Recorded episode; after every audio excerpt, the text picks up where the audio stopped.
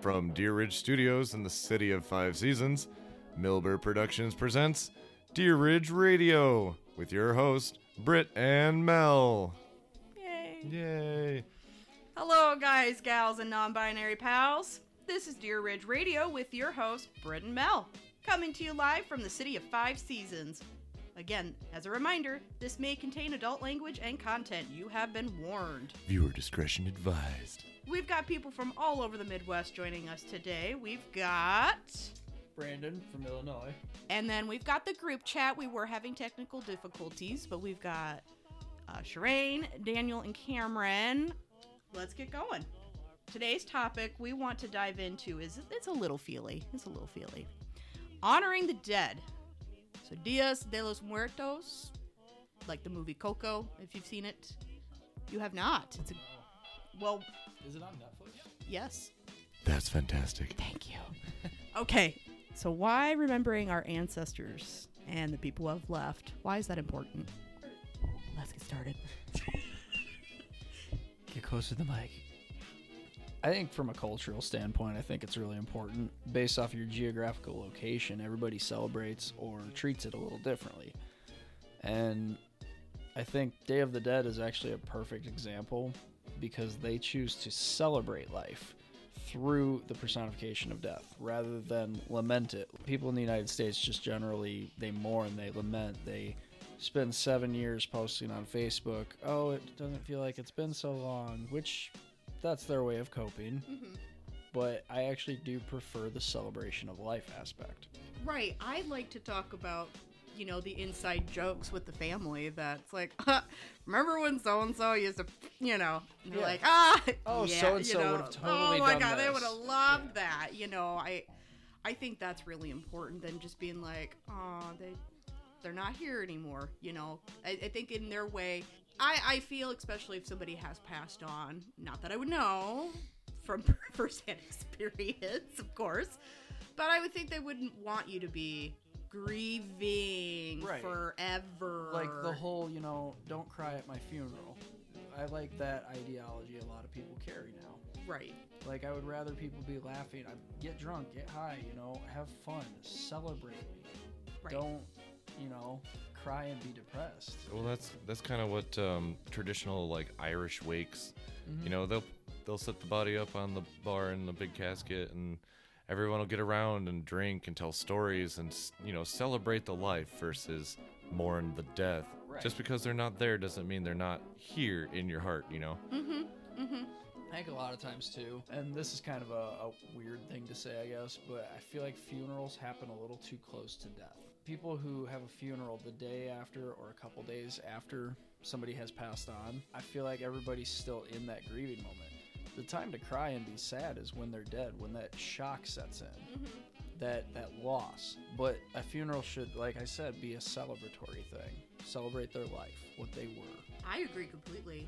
Now I have a, I have a question to ask. So, if you were to spend a day with somebody who has since passed, who would it be and why? And it can be celebrity, it can be family, you know, but who, who would you want to spend the day with? actually to be honest i've only ever had one family member pass away uh, outside of like great grandparents but i hardly knew them. They passed on when i was two years old. That being said i'd probably spend a day with my grandpa. Him and i for the longest time were a little closer than my dad and i. Um, my dad and i butt heads and that happens. My grandpa i was probably told eight or nine different times say your goodbyes. This might be the last time we see grandpa and that happened over the course of five years and he was diabetic, had loads of issues. I mean, the guy, like, the number of heart attacks and strokes alone are absolutely. lost count. Yeah. And he was always still one of the strongest people I knew. So to just sit down with him and actually talk to him after everything I've experienced since his passing, mm-hmm. I would almost want to hear his side of what he would have seen me go through at this point. What do you think he would have said to you at this point? He'd probably be proud, to be honest. Even last night, he would have laughed.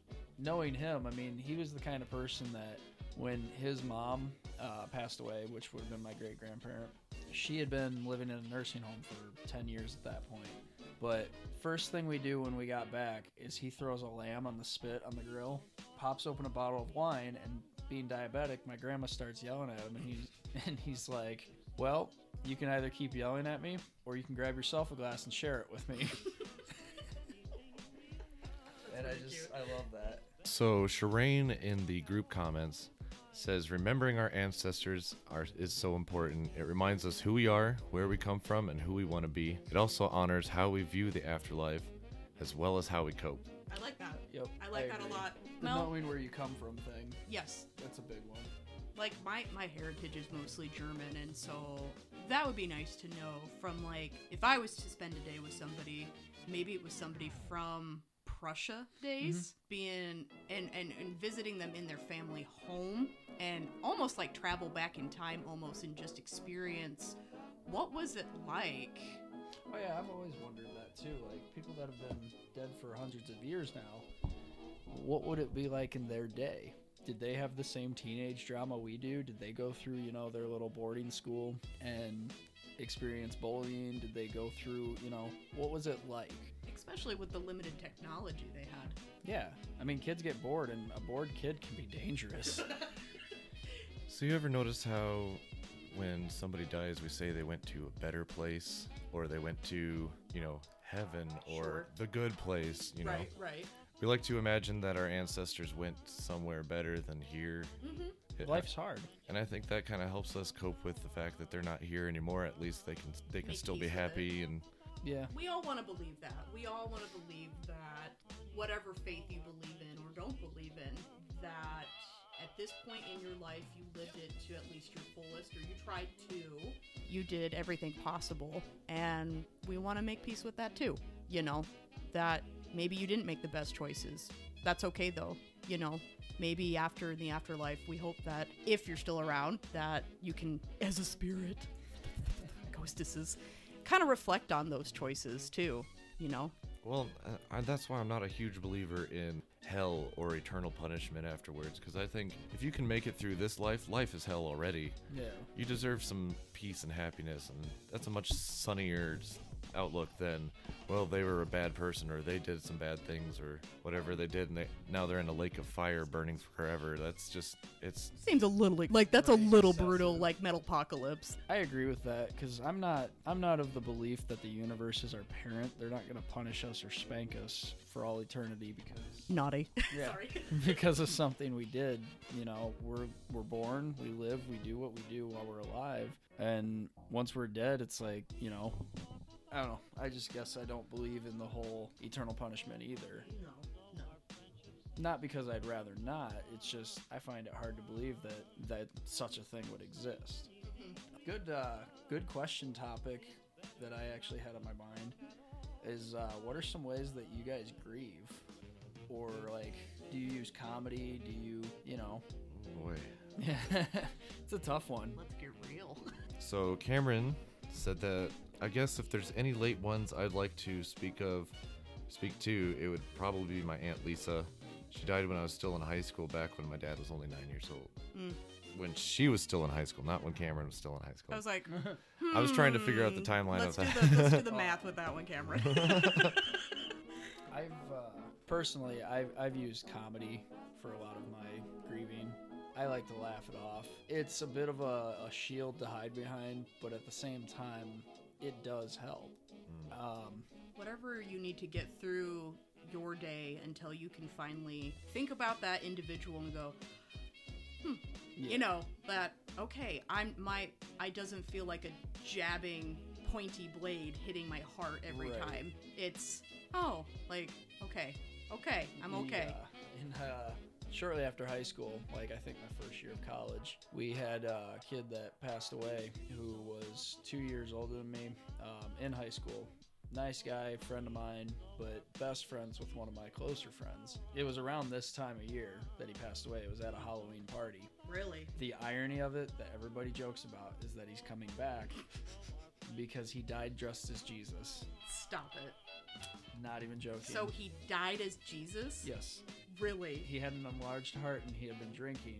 He passed out in his car and just kind of slipped away. as jesus Yes, Jesus. It's a running joke, and it's his kind of humor.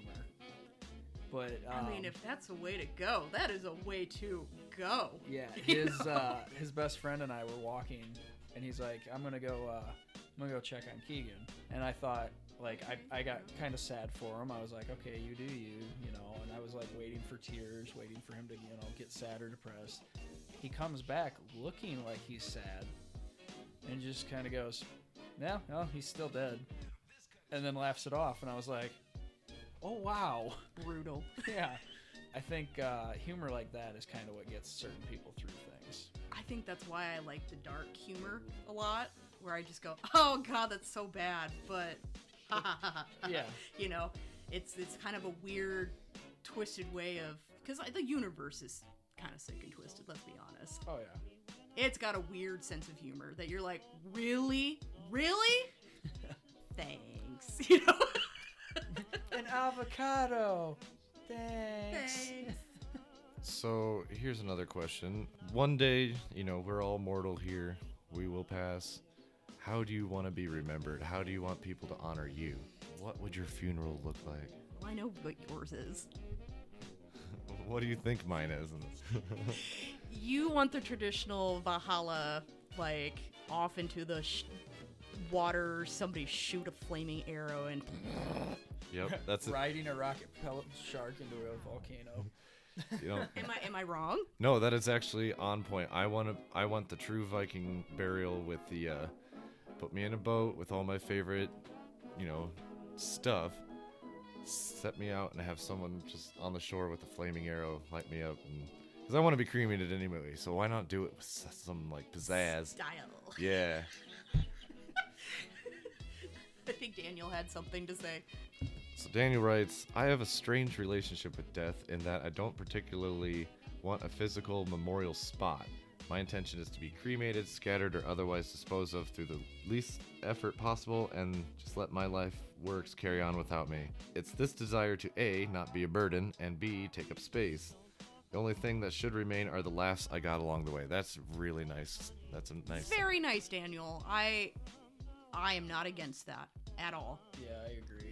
I'm not one for physical memorial because I, I feel like it's just too much of a permanent reminder.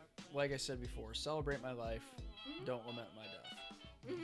And that being said, take me to the top of uh, um, Mount Trashmore. Mount Trashmore. yes. Leave me with my people. Leave for me with I, my For I am ultimately trash. um, I'm sorry. Too soon. The tallest peak. Why can I not think of it right now? Uh, Everest? yes, thank you. There you go. Mount Everest. Bring me up there with a t-shirt can cannon and just launch my ashes into the atmosphere. with confetti Yes, inside with, with your ashes. It's got to sparkle. The Scatter me across the globe. The, the cloud of Brandon passes over here at least twice a day. you just see a little sparkle, and you're like, "There's Brandon. There, there he goes. there he goes." So Cameron writes, I want to have a photographer take pictures at my visitation and then Photoshop me into the pic- photos, pulling various poltergeist antics, including drawing inappropriate things on my corpse's face. That's Oh, brilliant. Yes. I love it. Yes. just awkward orbs, like as your face is like kawaii. That's beautiful. fantastic. That's beautiful, Cameron. That is. I actually saw, I read a meme about how my funeral would be somebody plays Pop Goes the Weasel and then just awkward silence. Everybody's just waiting in expectation. So I guess, I guess like choices of songs. I think I'd have to do that one that goes na na na na. Hey hey hey. Goodbye. Goodbye. Keep it light. I probably do like Backstreet Boys or NSYNC. Like, bye, bye, bye, bye. Oh, I bye. just thought of a good one, and it's perfect for my nerd humor. Uh-huh. Have somebody dress up as Thanos and snap right as they scatter my ashes. Oh! and on that note, next time on Deer Ridge Radio, I'm Britt. I'm Mel. See you next time. Be excellent to each other. Bye.